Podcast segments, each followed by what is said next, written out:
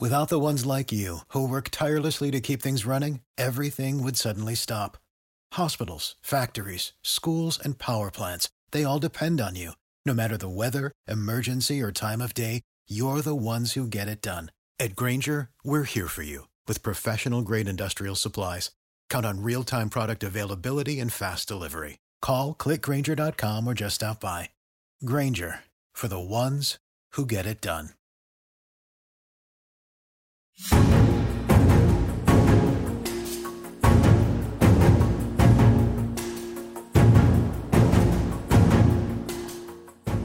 Hello and welcome to Politics War Room with James Carville and I'm Al Hunt.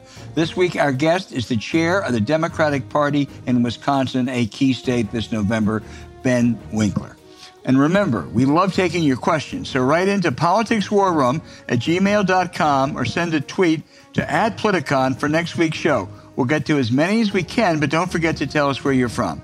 And please check out the links to our sponsors, Sleep Me, Magic Spoon, and Raycon in the show notes. We thank you for supporting these sponsors. It really helps make this podcast happen.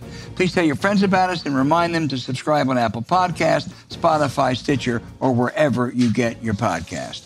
James, stunning, spectacular, smashing. Choose your adjective. The Ukrainian army's rout of the fleeing Russians seems like a seminal moment. They recaptured thousands of square miles of territory in northeast Ukraine. You look at the map and it's just amazing. And I think I think we can agree. We've had some good guests on this show uh, about this issue. The courage and resolve of the Ukrainian army, bolstered by the long-range missiles supplied by the United States, Joe Biden has been their greatest ally, uh, has really, I think, uh, shifted the tide of this war. Our guest a few weeks ago, remember Stephen Kotkin, the Russian expert, said if this offensive succeeded, it really could change the course uh, of this conflict. And our friend Anne Applebaum of The Atlantic wrote, it's realistic to consider Ukraine winning the war now. And for Putin, James, it seems to me this is devastating. Another huge intelligence failure. Expectations were the major offense would come in the south, uh, underscored the weakness of the Russian army and its generals. James, this is a, you know this is not over. This is going to end tomorrow, but this is this is good news. It, it's superb news, and it is you know a ways to go, but is on the cusp of being one of the great foreign policy achievements any president's had in this century. In fact, I'm, I'm, I'm a little bit stunned to, if, if, if this continues. Of course, we don't know. We always have to have the caveat, but boy, it doesn't look very good for the Ruskies. I mean, they're on a run, and you see the stories about the internal.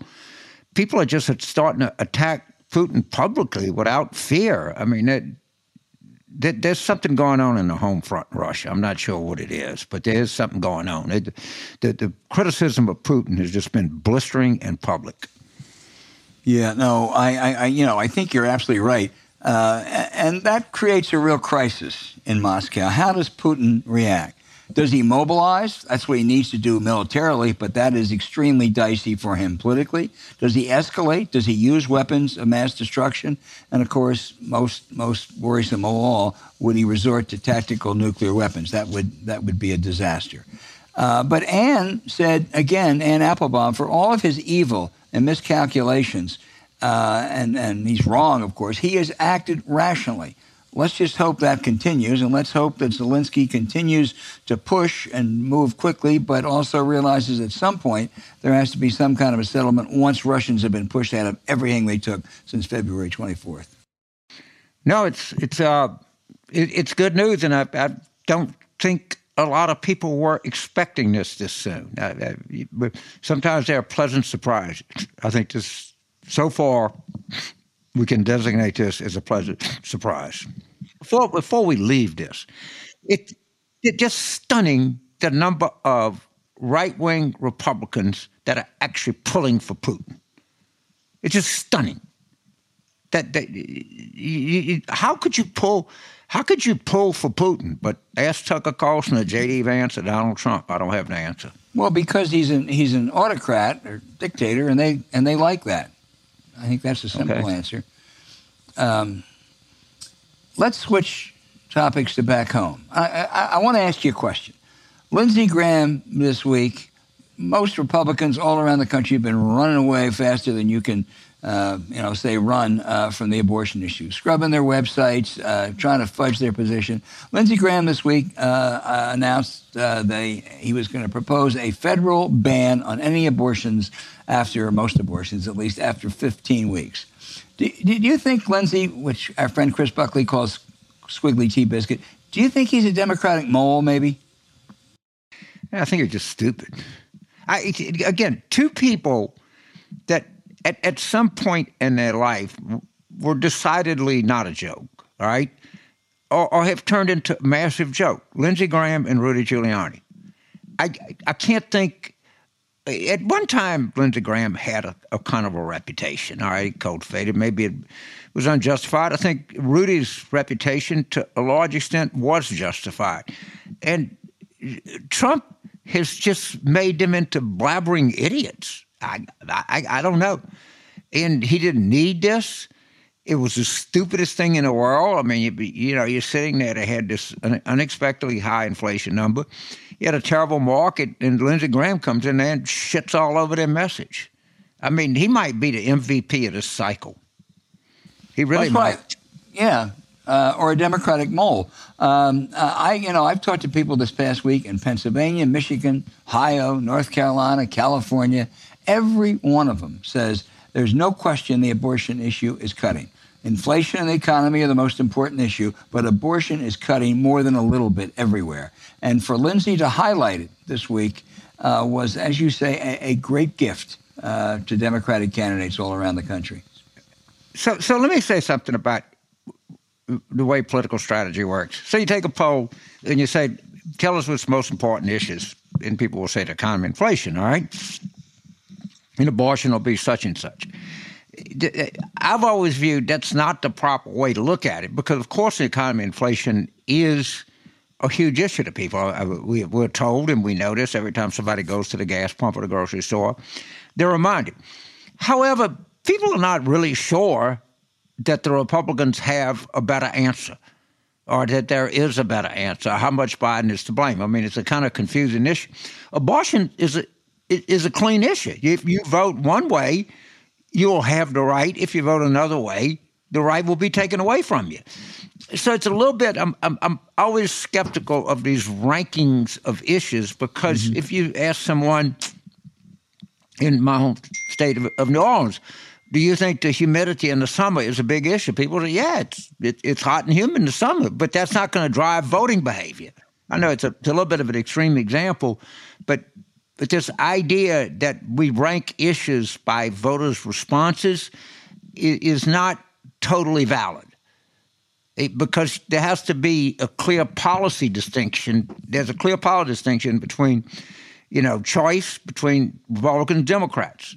I don't know what the Republican position is on inflation, to be honest with you, and I don't think they do either. Yeah, to be they don't like it. Even more, yeah, they don't. Well, I don't like it either. Yeah.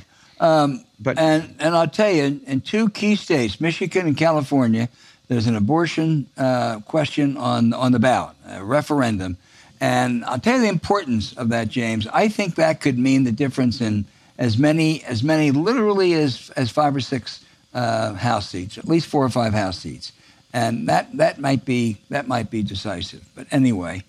Um, we'll be, you know, uh, Ben. By the way, Ben Wikler uh, is going to be a great guest. Okay.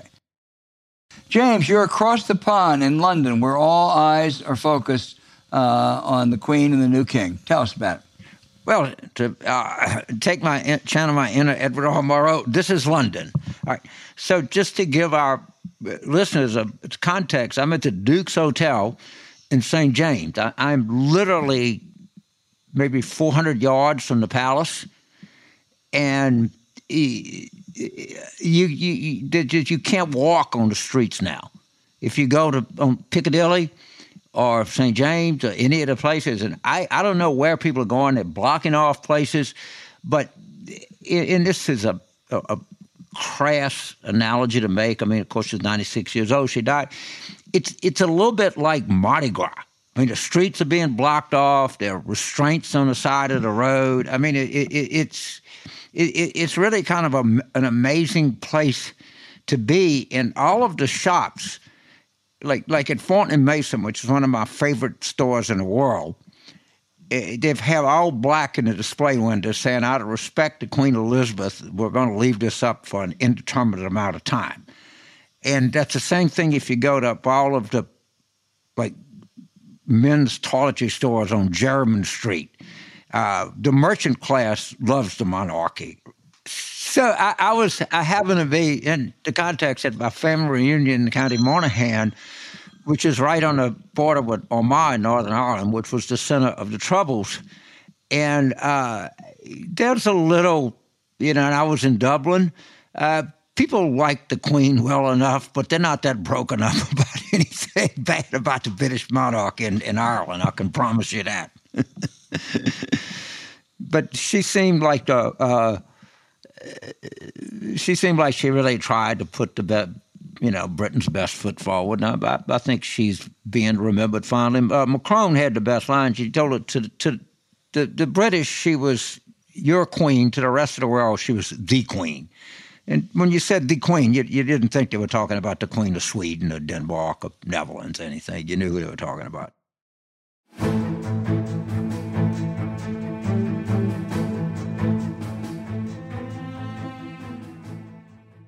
Waiting on a tax return? Hopefully, it ends up in your hands. Fraudulent tax returns due to identity theft increased by 30% in 2023. If you're in a bind this tax season, LifeLock can help.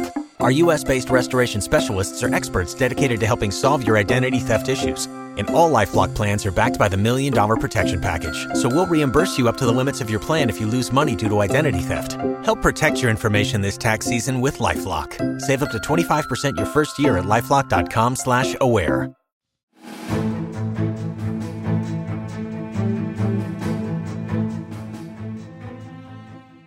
Hey, James, our guest is the chairman of the Wisconsin Democratic Party, considered by many the best party chair in the country. The Badger State is deeply purple with a big Senate and a governor's race coming up. Ben, it's good to talk to you. If we had this conversation 12 years ago or six years ago, a few days after Labor Day, you'd have said, boy, the Democrats are ready to beat Ron Johnson. You know, uh, he, he's, he's weak. Uh, and then every time he seems to come on strong with a slashing, burning campaign at the end and win. Why do you think it's different this time? Why can Mandela Barnes win? The huge difference between right now and 2010 and 2016 is that at this point in the race, in both of those years, about a third of Wisconsin voters did not have their minds made up about Ron Johnson himself. He kind of kept his head down in the Senate. If you were paying attention, he said all kinds of stuff. But frankly, he did change after that. In the 2016 election, he was supposed to lose. He came back from the dead after a, a $20 million cash infusion from a couple of billionaires. Uh, he then passed a special tax break that netted those two people $215 million. And I don't know about you. I nobody I know got a 215 million dollar tax break. This was tilted towards the ultra ultra wealthy. And uh, as as an ad that's currently on the air in Wisconsin points out, he also gave a tax cut to himself. So he kind of showed his true colors, whose side he was on. And now he's talking about cutting Social Security and Medicare, and he's against negotiating lower drug prices. He just is out for himself, his wealthy donors, special interests, and against the middle class. And we've been communicating about this so intensively that only 9%, less than one in 10 Wisconsin voters at this point doesn't know what they think about Ron Johnson. So it is a sea change from the previous election cycles. Wisconsin has seen Ron Johnson for who he is, and they don't like it. Ben, I he's a terrible senator. I, I certainly agree with that, and I think actually a lot of senators, including some Republicans, would. But you know what the Johnson playbook is. He's going to paint, paint Mandela Barnes as a left-wing Bernie bro, crime coddling Medicare for all. And I saw in that uh, University of that Marquette Law School poll that 41% of Wisconsin voters don't really know that much about Mandela Barnes, even though he's lieutenant governor. So you know it's going to be a slash and burn, sleazy campaign. Uh, that's worked in the past those attacks are already on the air. He's, he's bringing everything he's got. You can tell he's desperate because he's grasping at straws at this point. The key thing that Mandela Barnes has to do and that he is doing is to actually explain not just where he stands. Of course, he supports public safety and supports law enforcement and you know, wants to make sure everybody's safe in our state, but also point out why Ron Johnson's doing what he's doing. There's an ad with Mandela, and he says, It's that time of year again. They're going to try to make me look dangerous because they know I'm always going to bat for you. and he's uh, he's actually hitting baseballs, hitting baseball after baseball as he says it. But his point is, no matter where you live in Wisconsin, no matter what your background is, almost everyone, working families across our state, have more in common with each other than they ever will with someone like Ron Johnson, who is out of touch, self-serving, and on the side of the the ultra ultra wealthy who bankroll his campaigns. And and, and Barnes has backed off message. the Medicare. Barnes has backed off the Medicare for all and some of the other positions that they're going to criticize. Yeah, he's he's running on like bringing down the cost of prescription drugs. It's a it's a this is a very common sense Wisconsin working families oriented campaign, and it's a you know his positions are pretty similar to Tammy Baldwin's, who you might remember won in a landslide in 2018. Uh, the the contrast here is not uh, a kind of left versus right so much as somebody who understands working families. As he as he points out all the time on the campaign trail, his dad was a third shift UAW auto worker. His mom taught public school, and he understands how hard families have to work. Ron Johnson, meanwhile, was set up with a, a, giant company by his billionaire father in law and has been shoveling tax cuts to, to people who own big corporations, which is frankly not many Wisconsinites. Ben, I'm going to turn this over to James. One final question. The governor's race, Tony Evers, the incumbent, that's equally tight right now. How does that differ from the Senate race? The, the dynamics. The striking thing with Tim Michels, it's almost the reverse in terms of, of public awareness from the Senate race. In the Senate race, everyone knows and loathes Ron Johnson. They're they're now meeting Mandela Barnes. In the governor's race, people know that Tony Evers goes to bat for people like them. If you ask in polls, does he care about people like me? 40% say no, 54% say yes. He he's actually introduced himself to the state and they know where he stands. He paves their roads, he gives, you know, funds tax cuts and invests in small businesses. Tim Michels is an unknown quantity for most people. And what we have found is that when people see the videotape of him, and it, it's, I, I want to underscore, it's actually seeing Tim Michels say this stuff. When they see Tim Michels saying on tape, that he does not want exceptions for rape or incest in the total abortion ban that he completely backs. When they see him saying that gay people shouldn't be able to go around outside, uh, he said they can they can leave it in their homes. Uh, when they see him talking about stuff like uh, letting teenagers buy AR-15s without background checks or waiting periods, he's so extreme and radical. And our governor is just Mr. Common Sense wakes up, does the right thing every day. That's a contrast that really works for us. And I think if you look across the country as well as in Wisconsin right now, uh, people can believe it because they've seen it with their own eyes that there are some Republicans, the, the extreme fringe of the Republican Party, uh, President Biden calls them MAGA Republicans, who are just out of step with the general public. That's who Republicans picked a, a full on Trumpist extremist to be their candidate for governor. And that's not what Wisconsinites are looking for. James Carville. So, so you have a, a, I think, a just justified reputation for being one of the best state party chairs and running one of the best state parties in the United States. Assume that one of our listeners, and I hope I'm correct, decides they're going to send thousand dollars. Tell them where to send the money to, and give us a general idea of what you would do with that thousand dollars. What what what what kind of return on investment would a donor give get? By sending $1,000 to the Wisconsin Democratic Party? What a delightful question. So I thought you might like it. it's right down the middle, Ben. It's right down the middle. Yeah, right. I mean, let me tell you something, bro. You come on this goddamn show, we ain't. You know, we're gonna knock you down with a.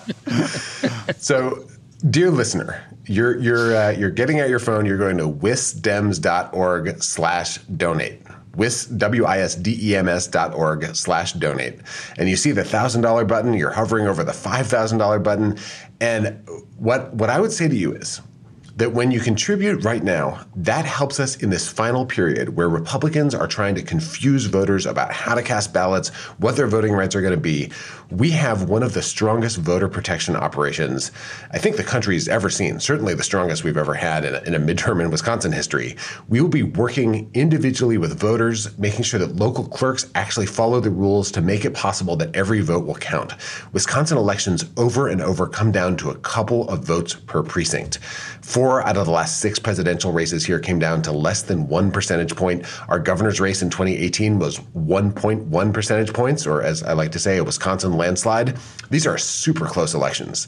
And when it gets down like that, you, you know, you got to have your message, you have to have your candidate go everywhere, but then you have to get the mechanics right of making sure people know exactly where and when they can go to early vote, of finding out if there's some error on their absentee ballot envelope that they can go in and cure that ballot. We have a 100% follow up rate with any incoming, either through our field team or for people calling our voter protection hotline we need to be ready for Republicans to try to to topple an election that they've lost.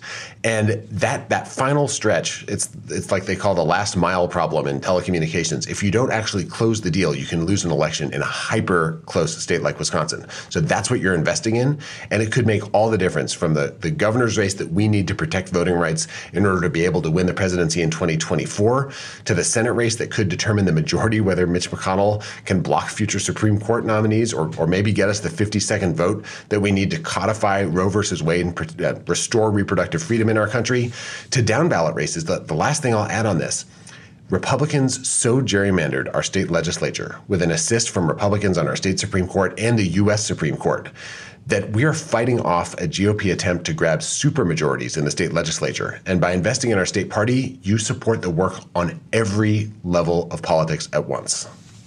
Well, you convinced me. Uh, you know, Wisdom that always donate. You can donate right now, James.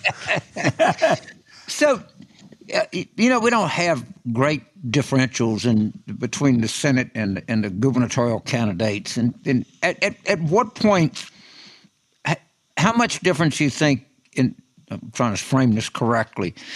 If if Barnes gets fifty two percent, then that almost means for sure that Evers wins. What's the number at which one or the other gets it that it carries the other one in? So the interesting thing is that in previous years, there's actually been huge differences between the Senate and the governor's races. Right. Uh, the, right. the biggest one was 2018. There was a 10 point difference because the Republican running for Senate by the by election day, everyone knew ab, to an absolute certainty that she would take away their protections for people with pre-existing conditions. She would attack healthcare and shred healthcare, and we knew it came down to a single vote in the Senate. Um, so that was a, a landslide. The governor's race was much much closer. This time, I think they're much more likely to be very close, in part because you know, Governor Evers and Mandela Barnes serve together and, and have the, uh, the same record of delivering for working people across the state. Also, because this question of an abortion ban, Wisconsin has a ban that was passed in the year 1849. And it has, again, no exceptions for rape or incest. And suddenly, Republicans are saying, hey, this is in effect all clinics, all hospitals that provide abortion care have, have shut down those services right now. The governor is suing to overturn that ban with the Attorney General, Josh Kaul, whose race is important too. Tim Michels says that the 1849 law passed before women had the right to vote, and you can tell. Uh, he says that's an exact mirror, that's a direct quote of his position. So that's happening in Wisconsin. But meanwhile, Lindsey Graham is here pushing for a national abortion ban. So if, if you think that people should be able to decide, you know, when and whether to start a family in this country, you've got to win the Senate race and the governor's race. And this is motivating voters who are frankly coming off the sidelines in every part of Wisconsin right now.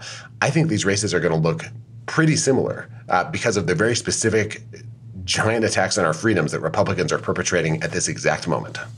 I figured you'd send one of those contributions to Lindsey, but go ahead, James. I'll turn back to Al generally Democratic posters and, and campaigns are telling me that from the start of the summer to Labor Day, they've seen between a three and six percent improvement in, in the bottom Democratic line. Is that comport with what you've seen in Wisconsin? That does. And the biggest reason for it is that the enthusiasm gap between Republicans and Democrats, whether people say they are fired up to vote, that has completely disappeared. And mm-hmm. you know you can see that in special elections around the country. We can absolutely see it in Wisconsin. Uh, that said, we didn't have our Senate nominee in you know the beginning of the summer. Our primary was August 9th, and we didn't have the Republican gov nominee. So in a lot of ways, this election started on August 9th, right as, as the kind of rubber met the road on Democrats showing what they're what they're made of, passing these laws that, that deliver on our values, and Republicans going fully off the deep end in trying to attack freedoms that people have assumed were rock solid for for the last half century. All right, Alan. Ben, uh, with all this gerrymandering, there's only one competitive U.S. House seat, potentially competitive. Ron Kind is retiring. Republicans and expert uh, analysts like Dave Wasserman are saying this is leaning Republican. You have any chance to hold that seat? So I think we have a shot. And I will also say, if this is if this is the year that it might be, the first congressional district, Paul Ryan's old seat, it's now the, the underlying partisan makeup is similar to Wisconsin's third congressional seat, slightly red tilted. The Democratic candidate is named Ann Roe, and her her, her stickers and, and, billboards say Roe is on the ballot. She is running a 100% crystal clear race to, to restore the the you know freedom to make decisions about how people can use their bodies that that people counted on. So that might be a sleeper. But in the third congressional district, the more people tune in, the better off we are. What we can see crystal clear is that when people find out that Brad Pfaff, our candidate, he's a multi-generation farmer, grew up on a dairy farm in La Crosse. He, a colleague once said he bleeds manure. This is a guy who understands rural Wisconsin like nobody else. Hmm. Versus Derrick Van Orden, who was at the insurrection. He was on Capitol grounds watching people uh, storm the Capitol. He's currently on probation for trying to bring a loaded gun on a plane. His uh, biggest claim to fame in, in, the district, which he moved to, is that he went into a, a, a, library in Prairie du Chien, Wisconsin, that noted liberal bastion, where there was a, a LGBT book display. And he got so mad and started just lighting into this teenage library intern. She felt threatened. He then checked out every single book from that display in order to make sure no one walking into that library could could could see what they had on display there. After that news came out, people started sending donations of LGBT books. So the Prairie du Chien Library is, I think, the best stocked LGBTQ book display uh, and section in the state of Wisconsin this guy is, is, is a complete mismatch for one of the purplest districts in America. And when people know him, they don't want to support him. That, I'm going for one more, and I'll turn it back to James. Uh, we had a guest on last week from Michigan, and we asked him what happened to the Republican Party of George Romney, Bill Bill Milliken, and others, and it's now dominated by Trump crazies. The same thing is true in Wisconsin. Going back a longer time, Mel Laird, Bill Steiger, Tommy Thompson. Uh, th- this is a party now that has turned hard right. What happened? It's it's kind of stunning. And if you talk to old line Republicans, I mean, we have former Republican county party chairs who are now signing up with the Democratic Party. The it's a little bit like I, I was just uh, reading something that said like 50% of the Republicans in the House who were there before Trump have either retired, gotten defeated in primaries, uh, or or or lost in general elections. It's almost a total turnover. And part of this is the Trumpification of the GOP, but part of it goes a little deeper. Scott Walker, Ron Johnson, the kind of Tea Party wave, hugely, hugely supported by the Koch Network, the Bradley Foundation, this far right foundation in in, uh, in Milwaukee. Um, the biggest funder of the Stop the Steal protest is Dick Uihlein, who you know lives right on the border of Wisconsin and Illinois and is a huge funder for Republican Party operations here.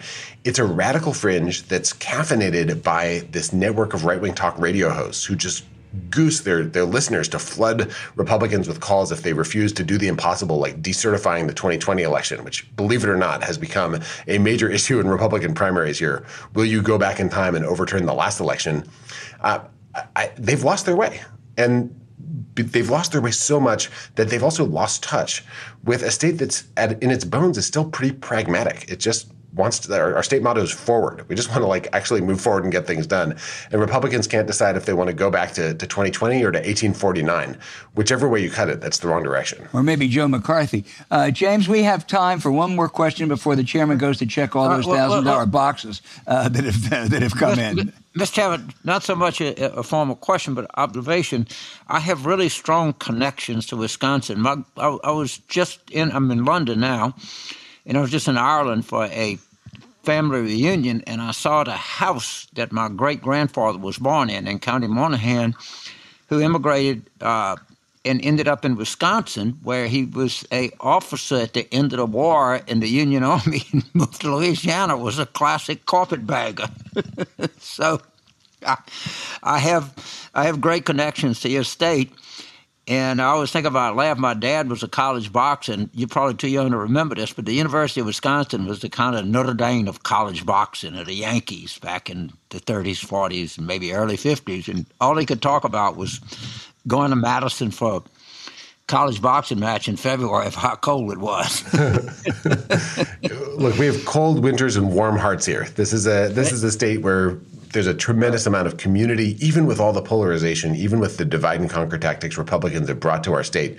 Walk into any bar, and we have a lot of bars in our state, and people will oh. buy you a drink and get to know you.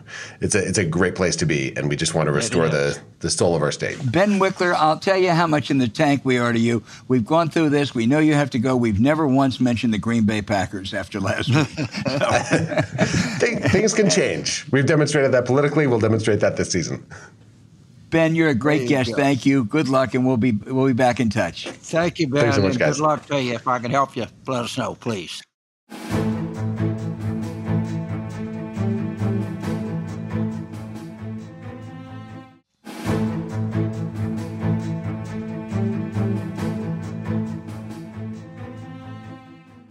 Okay, James, now the questions from our always, always attuned and smart and insightful listeners.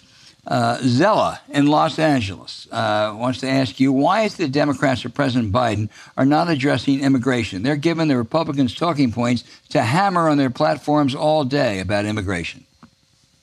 Well, you know, it, it is a, it's an issue, and and I, I I think the idea to say we don't have immigration, that Christ not a problem, is not the right thing. It, it, there is a problem. It is an issue. The problem is we live in a country that people want to come to. Right? That that's why people are showing up because you have a strong job market. I'll just make one more point. If you take a mother, you know, 31 year old mother with a, you know, seven year old and a four year old from Guatemala that walks 500 miles to the border, that's a motivated person. I'm sorry, that person is not a villain. And they don't, you know, it, it, it's a problem, it's a problem caused by prosperity in America. If you, you want to drop immigration, then have an unprosperous country. But it is a problem. We obviously, it's a work in progress. We can do better. We got, you know, asylum laws have been there. It is a complex and complicated issue. But I, I, don't think it's anything we need to run away from. And by the way, people like the idea of immigration. I don't think we should. I, I love immigrant people, just love them. Well, every single piece, every study, every piece of data shows that immigration helps the American economy. Uh, you know, ask your friend Mitch Landrieu if you could have rebuilt New Orleans after the yeah. hurricane without immigrants. Would have been impossible. Uh, Mike Bloomberg uh, has noted that the American economy would go into a tailspin without without immigrants. You know, and I think, frankly, we would have done better the last couple of years if we'd had more immigrants, despite the tight uh, labor market. But uh, you know, Republicans are demagoguing the issue. How, how, many how many roofers in New Orleans or Houston you think were born in the United States? I'll give you a good guess. Three. that many? I don't know. I'm, I'm being, I'm trying to be cautious here, but Kevin in Vashon Island, Washington says, Can you share some practical advice about how to balance what we read in the news with some semblance of hope that the problems of today and tomorrow will be solved? To what degree is it better to be blissfully in the dark versus staying attuned to an onslaught of depressing, disturbing news over which we have no or little control? Well, Kevin, first of all, there is some bad news out there, and people need to know about the bad news. I mean, the storming the Capitol on uh, January the 6th, uh, denying uh, that the uh, that we had an honest election, which we did. That's bad news, which you need to know about. And I agree, there's some negativity in some of it. Our, uh, we had Steve Kotkin on uh, talk uh, about Ukraine and Russia two, uh, two weeks ago, and his advice was don't watch cable news. Well, I think that's probably a little bit of a reach, but uh, you know you can be selective. You can find I think, well-informed news that has sometimes it's negative, and a lot of uh, in a few print organizations and a few broadcast organizations. So, so Kevin, uh, you know, you have to be more selective. Yeah, you know, it's every time, you know, in every period you have good news and bad news. Again, right now, two best pieces of news I know is child poverty is down 59%, and the Ukrainians are, are getting back territory. Could all this reverse tomorrow? Of course it can. And, you know, have we having terrible inflation problems and, you know, we had a terrible day in the stock market and we have political divisions and democracies at risk. But there's also things to be like hopeful about. And man, if, when you're sitting here in Britain and you think about the, the country when the Queen was had a coronation 1952 and where it is today in 2022, it, it hadn't been a, a great 70 years. Uh, and, and, maybe justifiably so. But, it, it, you know, it, things change. I mean, the screw, the screw of history turns. And we got real deep problems. We've had some remarkable accomplishments. Yeah, I just hope we can get this crime thing back under control that yeah. we had for a long time. And and the beginnings, at least, of maybe addressing climate change like we haven't before. Yeah, that's a the, yeah. The we've never done that before. That, right. That, that you know, uh, and once you start something, you know, the most important step in any journey is the first step. and thanks to Joe Biden and, and, and Senator Joe Manchin, we've taken the first step. Yep. Kelly in New London, Connecticut says, oh, notes wow, Evan. That's where the submarine has come out of, isn't it? Yeah, it is.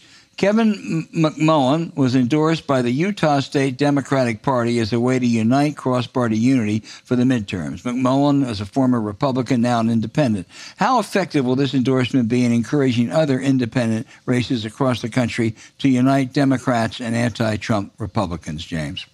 So, so Utah is, is a really kind of different state. I mean, it, it's a Republican state. Don't don't get me wrong, but they don't like Trump.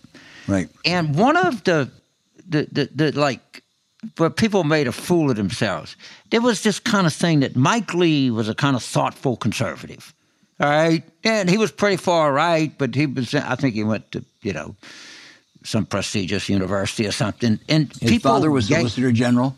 Yeah. And people were willing to give him the benefit of the doubt on everything. He's he's no better than Ron Johnson. He's just another non thinking, reflective, extreme right wing asshole. And, I, and he's in trouble because I think people in Utah see that. They, are they, very, I've been, I actually like going to Utah. It, it, it's all they say is a great town, great city. I've spoken up at Utah State. I've obviously been up there in park cities and everything. And they are a, a, a conservative people, but they don't like Trump that much. And Mike Lee, I think I think Mitt Romney more fits the the you know direction of that state by far than Mike Lee. But boy, everybody wanted to say nice things about Mike Lee at one time. It's like Bill Barr, you know, of Rod Rosenstein. Shit. Steve in Crumpler, North Carolina. I got to find out where Crumpler, North Carolina is, James. Uh, I'm going to combine that. North Carolina, John Crumpler was. I, I, I know him. I remember. I know. I'm going to combine that. Two questions. Um, Steve and Crumpler and Henry in New Orleans uh, both asked similar questions. The Moore versus Harper decision. That's the one the North Carolina legislature is bringing. That says basically uh, courts and anyone else has no say in uh, gerrymandering or determining election results. Steve says just might seal the deal against democracy. And in the hands of a court that had already, the Supreme Court, gutted voting rights, overturned Roe, as well as turning on the corporate faucet to fund politicians. And Henry notes that this would give them the sole power to construct congressional districts and ask how much of a net loss it would be. It would be humongous. If I think you can make a case that uh, you would it would mean I don't know 20 25 house seats. And what it is it's just it's an outrageous abdication of the rule of law. The idea that state supreme courts have no say in state constitutions.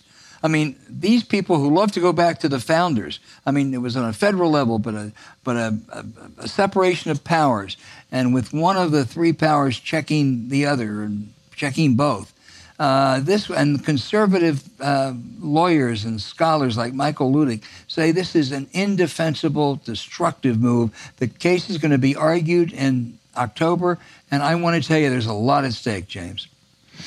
Yeah, you know, uh, again, our, our, friend Mike Lee, uh, and I'm pretty sure, fact, fact check me if I'm wrong, I apologize, but I'm pretty sure I'm right. He said democracy is not the goal, liberty is the goal. Well, to them, liberty means is making as much money as you possibly can with as fewer taxes and as fewer regulations as you possibly can.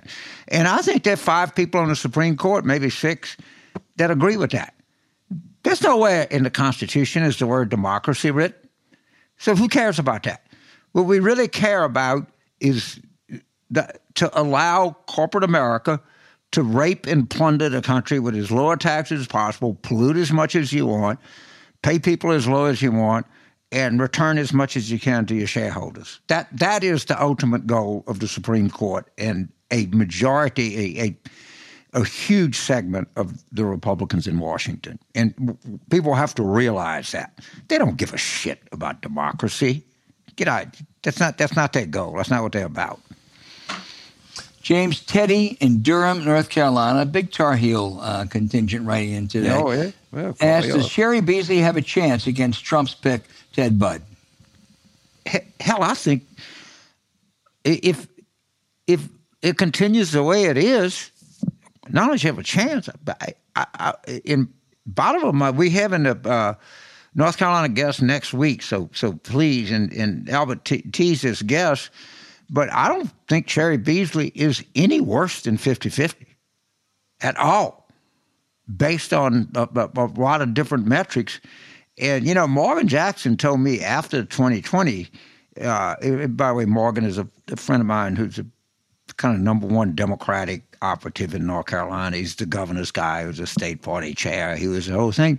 Just people got under underestimate our, our, chances in 2022. And I went out there and I, I said on this show, I met her and her husband and her children, and she is. This is one impressive candidate. And Budd, he won't show up for anything, and he got like a to the extent it matters. I don't know how much a editorial in the Charlotte Observer matters, but it's tr- traditionally been one of the better papers in the country. And I mean, they were just blistering on it. So I, I not only do we have a chance, I, I don't think we're any worse than 50 50. Yeah. Uh, ben in Mission Hills, California, asked, What's the likelihood that since Trump was illegally holding secrets regarding details of foreign countries' uh, nuclear capabilities, that a foreign government would target assassinate him to keep out of him out of office. Maybe I've read too many spy novels. Yeah, you probably have been. I don't. That's not what worries me about this. Uh, I think interestingly, you ought to read uh, Jim Fallows' latest breaking news newsletter. He has a long section from a a, a former top uh, national security official on the Espionage Act, and there's a section of the Espionage Act. I think it's Section D, uh, but you can check that. That basically says that it is a crime for an official to knowingly refuse to turn over secret classified information that could harm the United States or help an enemy. By definition, that's what classified information is. Uh, and I think there's no question that Trump, on that alone, uh, is culpable. So, but you're saying you don't think there's a chance he was trying to sell this? No, I'm not saying that. I'm just okay. I'm talking. No, no, well, well, no, no, no, no. no what I said, position. No, the, the, the, the question wanted to know if there'd be an effort to assassinate or go somebody to go after that information. I think that's too spy novelish. No, I don't know but, but no, I don't know what he wanted so, to do with did, it, but it did, wasn't did, benign. this is my question about that. Give me not give me a non-catastrophic explanation for what they were doing. A benign right. one. Is there any any now you can say, well, whatever. I I, I cannot think of a, a non catastrophic outcome of them having this information, having it all people going in and out. Uh, Ana D'Aracchio, good God, read that story. It actually came out of Pittsburgh Post Gazette. friends of mine had been pushing this and telling me about this for like eight, seven, eight months. I have no idea why the Times and Post didn't do it. Tell it's us again what it is, James. It's it's a woman of, of, of pseudonym. She she claimed she was running a Rothschilds, all right, and have pictures of her, Lindsey Graham and Trump, and she is best that most people can determine is a Russian spy, and she was hanging out at Mar-a-Lago, and the Post Gazette broke the story. Uh, you, not, you can guess who has been pushing this story, but I've been hearing this for like nine or 10 months. And it's unbelievable. And it was just a giant con. That when, but the thing about con people, they all get conned. What was that movie with Robert Redford? And they had the, the bookmakers in Chicago, and they conned them all. I, oh I, yeah, I love that. Yeah, I'm having a senior moment. And they all, all, all, all con artists get conned. And Ana D'Aracchio, and I, I, think she's back in Russia now. I don't know where she is con the whole thing, and they were all lining up and you know, they're such white trash, every one of them. And they thought they had some member of the aristocracy. they were falling all over. You got to read the story. I will. I it's will. like, got to make a movie of this. You know? Lynn, who is near Mount, I, I should know this because I've been in Maine a fair amount, but I don't, near Mountain, I hope I pronounced this correctly, Kata, Kata, Katahinden. Anyways, K A T A H D I N. I apologize, Lynn, for not knowing how to pronounce it, but Maine is a fabulous state. Uh, and she wants you, James, this is going to be a tough one for you. This is going to be a really hard one, so you got to get ready. She wants you to please weigh in on Rick Scott's 11 point plan as it will affect Social Security and Medicare. I see conservatives constantly complaining about their small Social Security checks, but never vote for a Democrat. So could you tell us and tell Lynn about the Rick Scott plan? So, if if I said to to our viewers or to you, name the three most unsympathetic people in American politics, the question would be: Is Mitch McConnell one, two, or three? Right? Because he is simply the most unsympathetic human being that in, in, in American politics. Or if not, maybe Trump beats him or Lindsey Graham. I don't know. It's a it's a. I actually feel so. Rick Scott the decision to make Rick Scott the chairman of the Republican Senate Committee because he had a lot of money and they thought it would be nifty. His, and of course, he and McConnell are publicly feuding. McConnell's trashing Rick Scott's candidate. They're back and forth. Rick, Rick Scott, is best I can determine, according to record, is uh, well, should I call him a Medicare criminal? I'll leave that up to you. I think he paid like 1.7 billion dollars in fines when he ran a healthcare Medi- company. right. Medicare over. Of course, he's a state where you probably have the highest percentage of people on, on, on Medicare.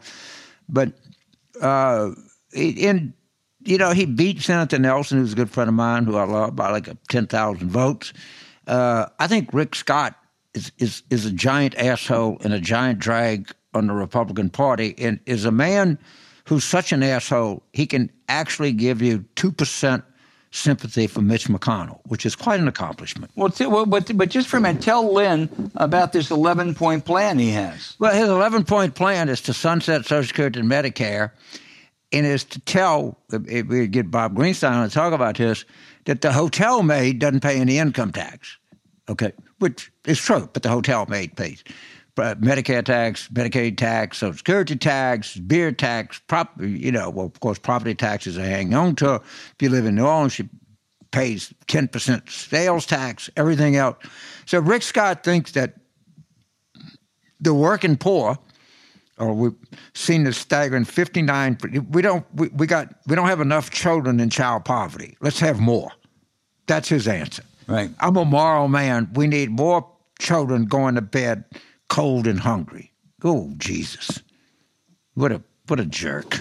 That waitress or that maid who's making 20,000 bucks a year uh, is paying at least three, or paying almost $3,000 uh, in payroll taxes. Now, she, hopefully, she gets the earned income tax credit. But uh, Rick Scott uh, doesn't, James, he, he doesn't want anybody who's making $3 million a year to pay more taxes. Rick Scott don't. He, and Ron Johnson don't want to pay nothing. Keep those questions coming. They're really good. I apologize to those of you who I didn't get to the questions this week. We'll try to get to them next week. Uh, but keep writing into at Politicon um, and tell us where you're from.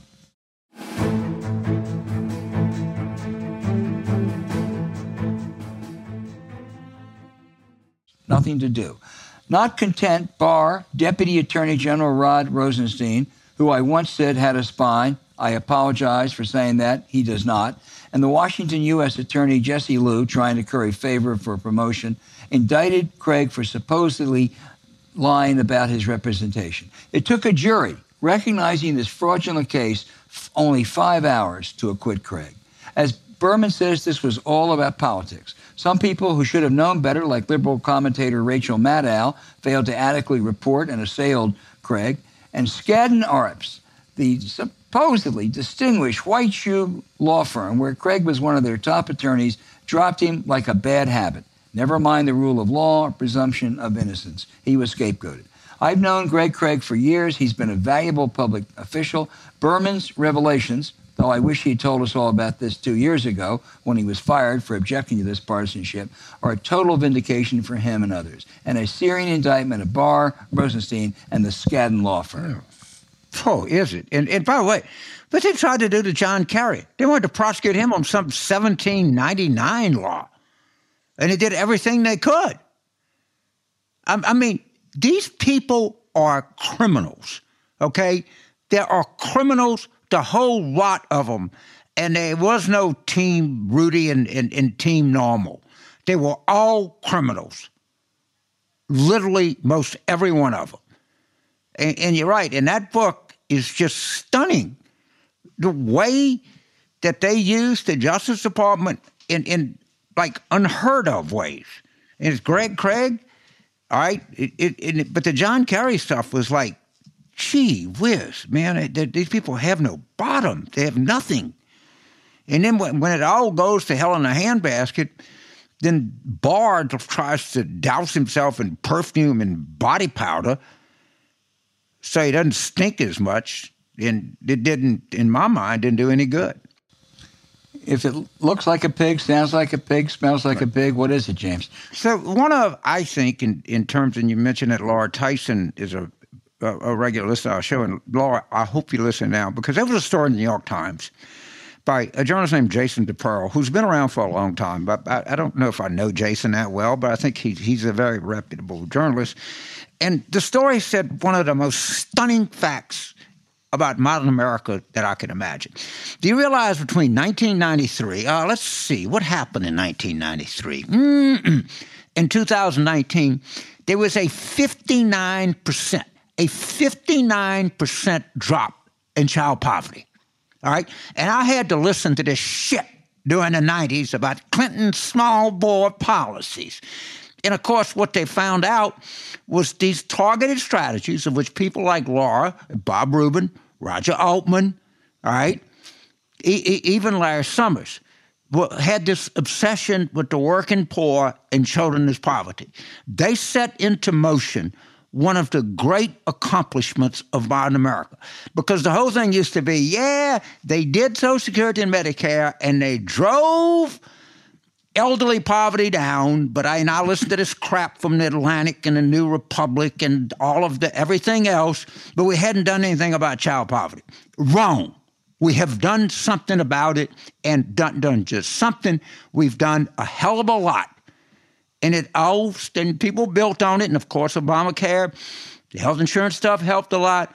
But the idea that you can have targeted programs that are designed to help people can be effective is now shown to be, well, effective.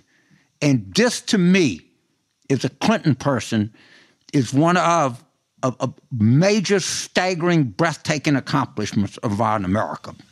Well, I think that's right. I think Clinton deserves a lot of credit. Barack Obama deserves a lot of credit, and a lot of uh, legislators deserve a lot, deserve a lot yeah. of credit. As the incomparable Bob Greenstein, a big report, found out, what they did, which was very, very smart, they expanded these programs, whether it was the child tax credit, earned income tax credit, Medicaid, to cover not just the poor, but the working poor and people even in the lower uh, echelons of the middle class uh, and to make sure they don't fall into poverty. They've been remarkably successful. And right. um, you know, you're you right. a, a lot, right a lot of people deserve a lot of credit for a lot of things. George Washington is known as the father of the country. Bill Clinton is the father of the reduction in child poverty. Period. End of argument.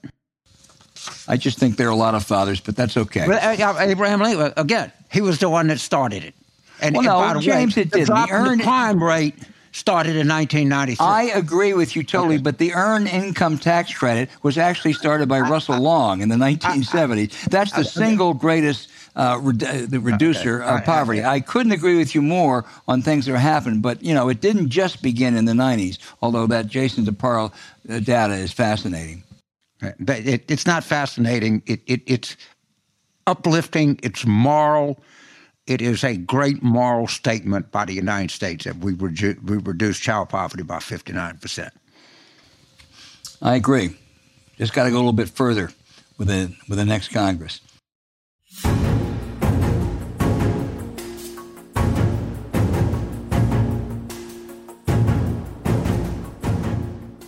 Hey, thanks for listening to Politics War Room with James Carville, and I'm Al Hunt. Don't forget to send your questions for us by email to politicswarroom at gmail.com or tweet them for next week's show at Politicon. Following this episode, we'd really appreciate it if you check out the links to our sponsors, Sleep Me, Magic Spoon, and Raycon in the show notes. We thank you for supporting them. When you do, it helps make this podcast happen. To keep up with us, subscribe to Politics War Room on Apple Podcasts, Spotify, Stitcher, or wherever you listen. Please rate the show with a five star review, and we'll be back next week with another show as we continue our war room planning.